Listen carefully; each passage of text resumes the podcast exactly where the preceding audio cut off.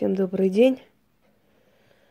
Я хочу сегодня показать вам пантеон русских богов. Заодно и поблагодарить мастера, который сотворил это чудо. И сказать спасибо тем, которые подарили мне это чудо. Дело в том, что я давно хотела такой круг славянских богов, поскольку я считаю, что если ты живешь на этой земле, ты должна уважать и эту землю, и эти традиции, и этот народ, и его богов. Потому что если ты не любишь и не уважаешь этот народ, то твое проживание здесь невозможно, нереально, и тебе лучше уйти. Это нормально, это правильно, и так должно быть. Любой человек, который находится на определенной территории, на определенной земле, поскольку, понимаете, друзья мои, земля это не просто так клочок, э, кусок земли, на котором растет трава, там деревья, можно построить дом и прочее. Каждый кусок земли в этом мире это чья-то родина, чья-то историческая родина. Это место, где захоронены его деды, прадеды. Когда ты приходишь с уважением к этой земле, эта земля тебя принимает, любит, помогает. Если ты приходишь с презрением к этой земле, если ты приходишь с ненавистью к этой земле, то эта земля тебя отторгает. И сколько бы ты ни старался здесь, у тебя никогда ничего не выйдет. Потому что твоя нелюбовь, твое презрение к этому обществу, к этой земле явно и открыто. И не обязательно, чтобы ты это показывал. Ты можешь враждебность не выражать, но внутри, как бы в душе презирать, не любить эту страну, да, в то же самое время желать, хотеть в этой стране что-то построить, что-то создать свое. Это невозможно и нереально. Так делать нельзя. В древние времена, когда Византийская империя была еще великой и могущественной, и несломимой, существовал такой, э, такой принцип наша Византия. Византии правили и греки, и армяне, Византии правили и немцы. Эм, в Византии жили разные национальности, они достигали определенного уровня. Кто-то становился князем, кто-то военачальником, и абсолютно никто не смотрел на их национальность. Когда начали говорить «вы, инородцы, Византия наша, мы мы коренные жители Византии, а вы народцы и прочее, прочее, человек, приходящий в эту землю, да, с желанием, с намерением что-то сделать хорошее, что-то оставить, как-то проявить себя, оставить свой след в этой земле, в конце концов, поняв, что его все равно не оценят, перестал любить и уважать эту землю. Со временем Великая Византийская империя распалась из-за междоусобиц, из-за того, что легко было подкупить чиновников и военачальников. И в конце концов э, султан Мехмед, завоеватель по, по имени Фатих, прозвище это титул, он завоевал Византию. Как завоевал? И очень просто. Он просто пообещал определенные привилегии знат, знати и они открыли ворота Константинополя. Чем все это закончилось, мы все знаем, да, до сих пор. Постепенно Византийс, то есть Османская империя расширилась, проглотила остальные земли и прочее. Это все было следствие того, что люди перестали уважать своих граждан и начали искать коренных, начали отделять своих и чужих и прочее. И вот это желание работать и создавать для одной империи переросло в желание что-нибудь здесь поиметь и убежать. У меня никогда не было такого намерения что-нибудь с этой страны себе поиметь и, и так далее. Я всегда, я любила эту страну, и я сейчас говорю, что я люблю эту страну. Невозможно жить в России, не любя. Если человек не любит эту страну, он должен уехать. Неважно, он русской национальности, не русской национальности. Во времена Куликовской битвы перед походом э, князья просили и молились жизни не только для себя, но и для татарских князей. Вот это невероятно звучит, может, в наши дни. После Куликовской битвы, когда было, погиб, ну, погибло очень много и с одной стороны, и с другой стороны знати, то панихиды справлялись и по душам татарских князей.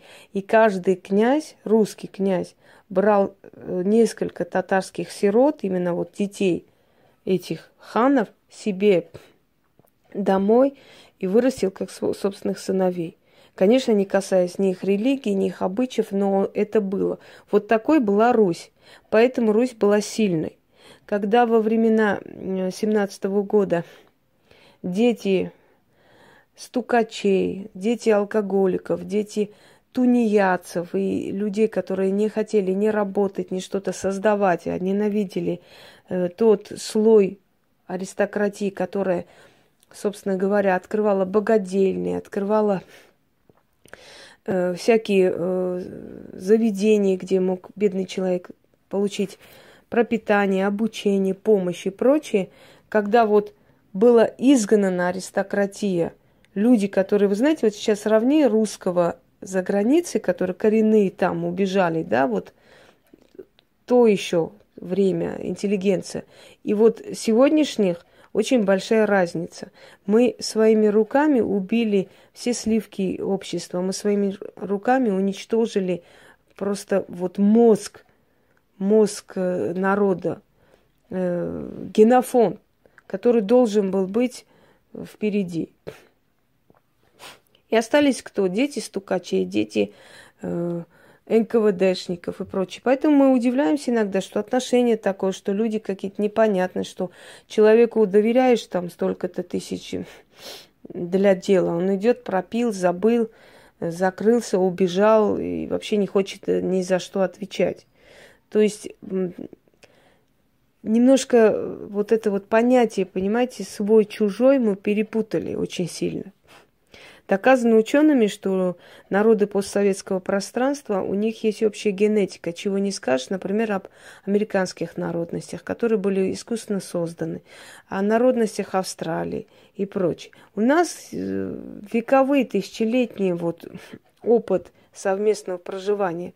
Многие народы, которые растворились в русском этносе, те же хазары, печенеги, вообще в, в диком донском вот в краю, да, Донская степь, дикая степь. Там вообще русских днем с огнем не сыщешь.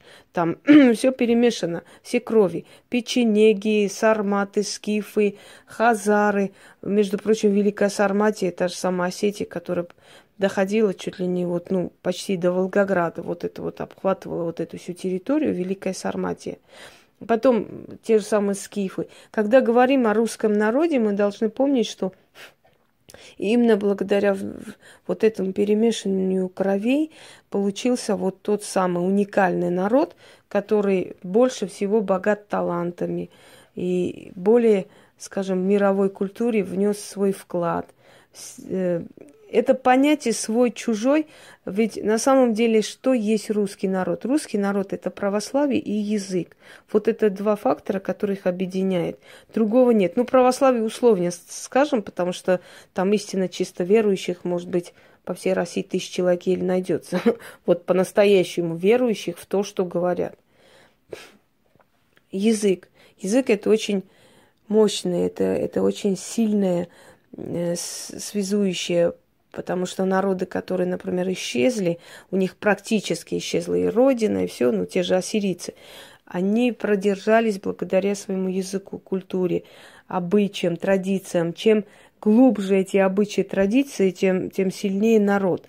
Когда мы говорим, например, вот э, агрессия, когда выходит за инородца замуж, эти народы не любят такое, те не любят, те наказывают, это строго относятся и прочее.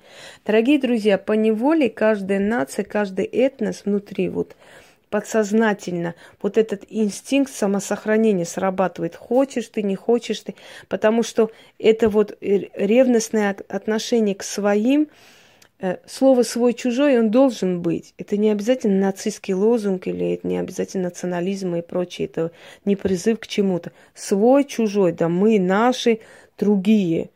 Другие, которые другие, понимаете? Это не обязательно означает враг, но это означает другой, другая культура. И когда народ особенно малые народы, пытаются сохранить всеми путями самобытность, пытаются себя сохранить, в этом нет ничего постыдного. Это нормально. Потому, именно таким образом тысячелетиями, там пять тысяч лет или сколько тысяч существует уже вот эти все э, родоплеменные отношения, в любом случае, все эти тысячелетия народы именно таким вот строжайшим образом сохраняли свою самобытность. Э, в конце концов, когда, например, у евреев, почему традиция по матери признавать? Потому что они попали в такую ситуацию, особенно после Вавилонского плена, что очень много было женщин насильно отвезенных, которые приходили беременные. Если не признать этих детей, означало, что эти дети будут изгоями просто.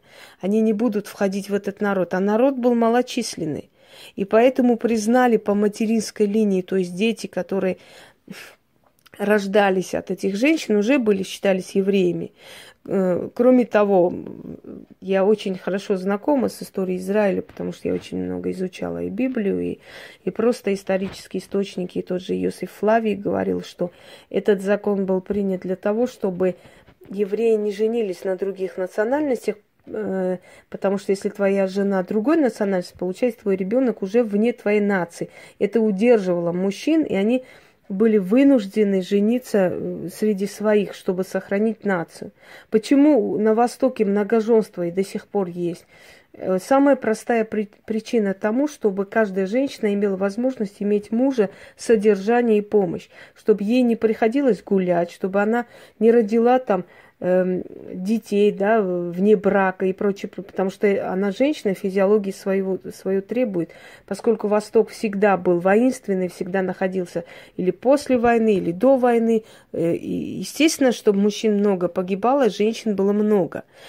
И каждой женщине, чтобы можно было обеспечить мужчину, хотя бы, хотя бы официально, даже если она не жила с ним, но она была его женой – уже давала ей право и иногда с ним видеться, то есть удовлетворить свои просто телесные потребности. Все, что было создано древними людьми, имеет определенный смысл. Это не абсурдно, это не, не глупо. То же самое выдавание замуж девственницами у кавказских народов. Почему это практикуется?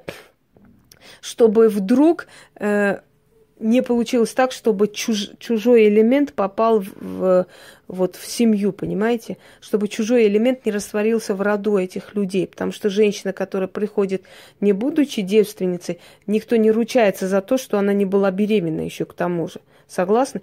То есть вот это вот постоянное агрессивное отношение к своему свое не отдадим, это наше и так далее, и так далее. На самом деле воспримите это нормально. Это не страшная вещь. Это страшно, когда это переходит уже на убийство, на ненависть и на то, что, знаете, во всем виноваты вот эти вот, во всем виноваты те, то коммунисты виноваты, то белогвардейцы и прочее. Это обвинение уже беспочвенное э, всех тех, которые не такие, как я, это уже перебор, это уже переходит в больное такое сознание. Но то, что каждый из нас сохраняет себя самого, это прекрасно, потому что если человек не уважает себя, свои корни, свою нацию, он никак не может ценить и уважать другую нацию. Если человек не болеет душой за свою страну, знаете, да, человеку для полного счастья нужна э, сильная родина. Это правда. Потому что и, когда за твоей спиной родина такая сильная, могущественная, ты себя чувствуешь в безопасности. Э, говорят, в древние времена, когда у нас могущественные еще были князья, тот же самый Ярослав Мудрый, правда, Ярославичи, во дворе Ярослава Мудрого были собраны все князья, все, все великие писатели, все поэты и прочие, впрочем, его дочери все были э, королевы разных стран Европы. Самая известная из, из них это Анна Ярославна, э, жена французского короля Филиппа. Филипп не знал писать и читать, он не умел. Когда ее привели во Францию, в Париж, говорят, что э, брачные ложи молодых было просто постелено посреди зала, где там оргии были, пьянки были. Она просто пришла, пришла в ужас от этого всего, от их нечистоплотности, от того, что они мылись там раз в году. То есть она э, рас, расписывалась вместо мужа, говорит, что она и правила вместо мужа. И она отправляет письмо отцу. «Батюшка мой разлюбезный, куда ты меня отправил?» Понимаете? Вот, то есть того времени культура вот этих людей была намного выше той же самой Европы, которая нас учит жить. Когда вы все Европа, вот прям ахайте, охайте, на самом деле они еще прыгали из, э, знаете, из одного дерева на другое, когда здесь уже была культура, когда здесь уже были творцовые нравы. Здесь кто бы позволил молодым спать посреди зала, там, где льется рекой вино и прочее, прочее. Не равняйте это время с Иваном Грозным. Он, он был безумный человек, и ему не то, что простительно, ну, можно понять его состояние. Он был безумен. Хотя вначале он был нормальный, он был сильный, просто строгий царь до того момента, пока как бы не стали его, не стравили его. В конце концов, его психика шизофреника не выдержала. Так вот, касаемо пантеона богов. Почему я хотела пантеон богов? Потому что я считаю, что, еще раз говорю, когда ты находишься на э, территории, на земле другой э, другого народа, когда ты в другой стране, потому что как бы я ни говорила, что я люблю эту страну, это для меня другая страна, потому что у меня своя родина, э, историческая родина, то есть земля моих предков. В любом случае ты обязана почитать и уважать те силы, которые здесь находятся. Только таким образом они тебе дают благословение, они тебе дают любовь и помощь. И если вы заметили, я все время говорю, что в Москве э, я прошла очень страшное испытание – но в то же самое время я люблю этот город. Некоторые, которые очень удивляются тому, что я даю отпор. Но вы подумайте просто об этом, когда человек проходит такое, знаете ли, он должен концентрировать всю свою силу для того, чтобы жить, чтобы ему хотелось жить дальше, чтобы ему хотелось дальше двигаться. Так вот, пройдя такое, после этого еще про это постоянно слышать, когда тебе напоминают специально, и оставаться доброй, пушистой, хорошей, наверное, это очень сложно. Это практически невозможно и не нужно. Потому что ты уже на уровне такого вот, скажем, ты, ты уже настолько э, окаменелый человек после этого, что ты должна жить, идти вперед, и когда вот определенное как бы такое желание тебя вывести из колеи, конечно, твоя агрессия сразу выплескивается, и это правильно. Так вот, вот эти силы, они помогают человеку, в данный момент имею в виду пантеон русских богов, силы той земли, где ты находишься, тебе помогают, если ты к ним относишься с уважением. Потому что ты пришлый. Когда ты приходишь сюда, они смотрят, кто ты, с чем ты пришел. Человек простой на улице может не видеть твоего намерения, но духи это видят. И здесь в основном находится именно славянская сила – потому что она здесь находится, это его земля, понимаешь? Когда-то мне написал один человек, что Русские боги давно забыты, и нечего о них вспоминать. Русские боги никогда не были забыты. Потому что все наши традиции, обычаи, все наши те же самые заговоры, которые якобы переделаны под христианские, это все пантеон русских богов. Это все оттуда идет. Это все моление к богам. Сейчас возрождение идет очень сильное, возвращение к корням. Почему? Потому что, видимо, христианство себя исчерпало уже полностью. Она просто показала свою несостоятельность, что это в основном бизнес. Хотя кто верит, тот может верить, это их право. Не, не, не намеренно никого э, как бы осуждать или перевоспитывать, это мне не интересно вовсе. Но когда вы идете венчаться, и вам говорят во славу Израилева, задумайтесь, почему во славу Израилева вас венчают, а не во славу славянского мира или во славу Руси. Правда? мы настолько уже зомбированы, что мы не понимаем, что то же самое крещение, это закрывание просто вот именно той чакры, вот э, того связующего звена, который нас соединяет с предками. И та информация, которая там поступала, то руководство, которое мы получали, и помощь оттуда, она закрывается и перекрывается, и все. Именно поэтому я не крещенная, и я никогда в жизни крест не носила, ни разу. Я никогда не окрестила себя крестным знаменем. С детстве, то есть в детстве мне это не хотелось, не тянуло к этому. А повзрослев, я поняла, что мне это вовсе не надо. Но это мое личное мнение, это лично мое. Я считаю, что человек не может и крест носить, и поклоны бить, и туда идти, и сюда идти. Если ты хочешь, чтобы определенная сила тебе помогала, ты должна всю свою жизнь быть верной этой силе, его правилам. Если ты скачешь отсюда туда, оттуда сюда, у тебя ничего не будет ни с одной силой. Именно поэтому я и говорила, что ведьма не носит крест.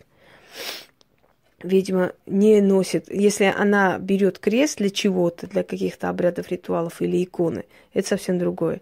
Это традиция, определенная магическая традиция, есть направление такое, потом я это научу и скажу. Но верить преклоняться, потому что были и женщины, которые говорили, что они, видимо, они ходили и по церквам, и по монастырям, и, и, и ставили истуканы, и все. Ну, это, это невероятно. И тот, кто верит всему, тот не верит ничему, я так считаю. Так вот, я хотела как знак благодарности за то, что они меня приняли, за то, что я не чувствую себя чужой, я никогда себя не чувствую. Я абсолютно не беру в счет какие-то млямления каких-то ничтожных существ, которые, если хорошо покопаться в их э, кинофоне, да, окажется, что они вообще непонятно кто. Они даже не монголы, они вообще гунны, хрен знает откуда пришедшие. То есть э, люди, которые рубаху рвут на себе и орут, что они русские, если покопаться в их генетике, очень может оказаться, что они совсем даже и не русские были, никогда ими не были. Я считаю так, что в этой стране имеет право жить любой человек, который для этой страны что-то делает полезное, который приносит в эту страну что-то свое интересное. Только то, что ты э, родился русским, еще не дает тебе права считать себя хозяином России, понимаешь? Ты должен для этой страны что-то сделать полезное и нужное. Выйдем на улицу и спросим любого человека, который орет там на Красной площади, что он русский. Скажи, пожалуйста, вот назови хоть одного русского царя. Скажи, кто был там изначальный правитель Руси. Скажи известные какие-то события на Руси. Назови известных людей. Вы думаете, назовут? Нет. Нет, потому что не знают. А как можно быть в душе русским, если ты даже знать не знаешь свою историю? Согласны со мной? Так вот, я считаю, что находясь в этой стране, я должна быть благодарна тем богам, которые здесь управляют, которые здесь есть, которые когда-то ну, не ушли, были забыты некоторое время, но потом восстановили себя в правах и восстанавливают далее, потому что уже постепенно идет возрождение всего этого, всей этой традиции. Вот круг русских богов, самых верховных богов, самых важных, которые, собственно, управляют всеми остальными, я э, захотела, чтобы мне сделали, я попросила. Мастер отличный, вы сами видите, какая-то работа. Эта работа велась на больше месяца почти. Это невероятный труд. Но самое интересное, что когда я попросила Яну э, заказать мне такое, такую работу, мы с ней обсуждали это все, какие боги пантеона будут туда входить, и прочее, прочее. Естественно, он не маленький, вы сами видите, это э, некоторое время требовалось всему этому. Так вот, э, она взялась это делать, и каким-то об- образом вот Мара, видите, да, Макуш, основные боги, которые именно русского пантеона. Так дальше покажу, чтобы полюбовались. Так вот, люди, которые вот Лада, наша несущая мир Телат, Ярыла,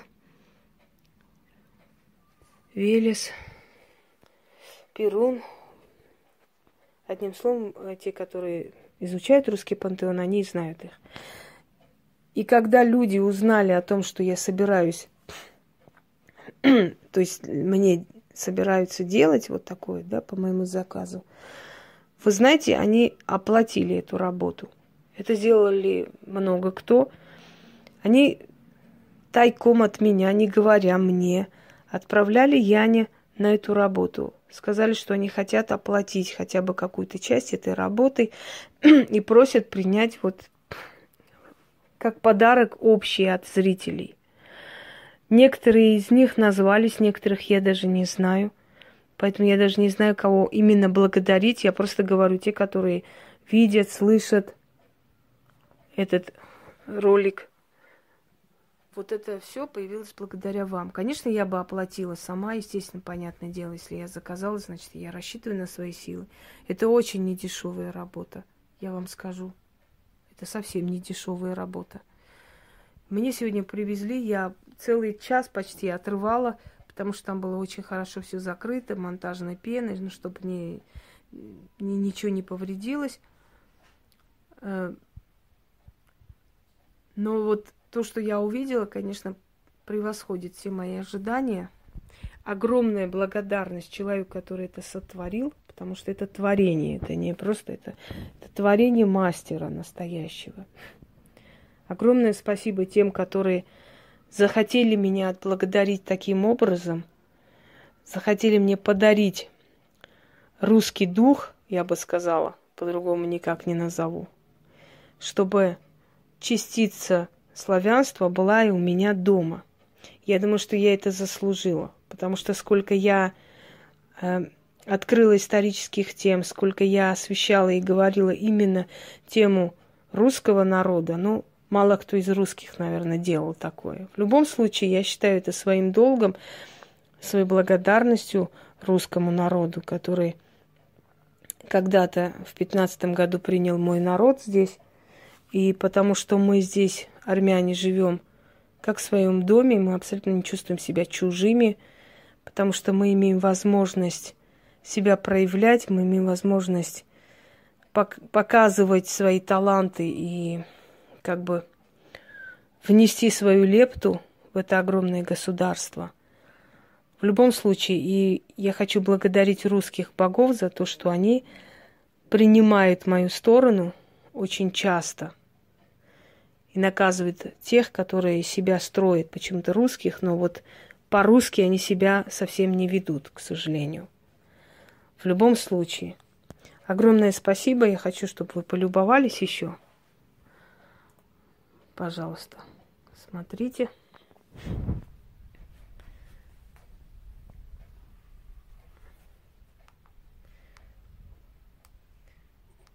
Так, хотела так включить кое-что красивое.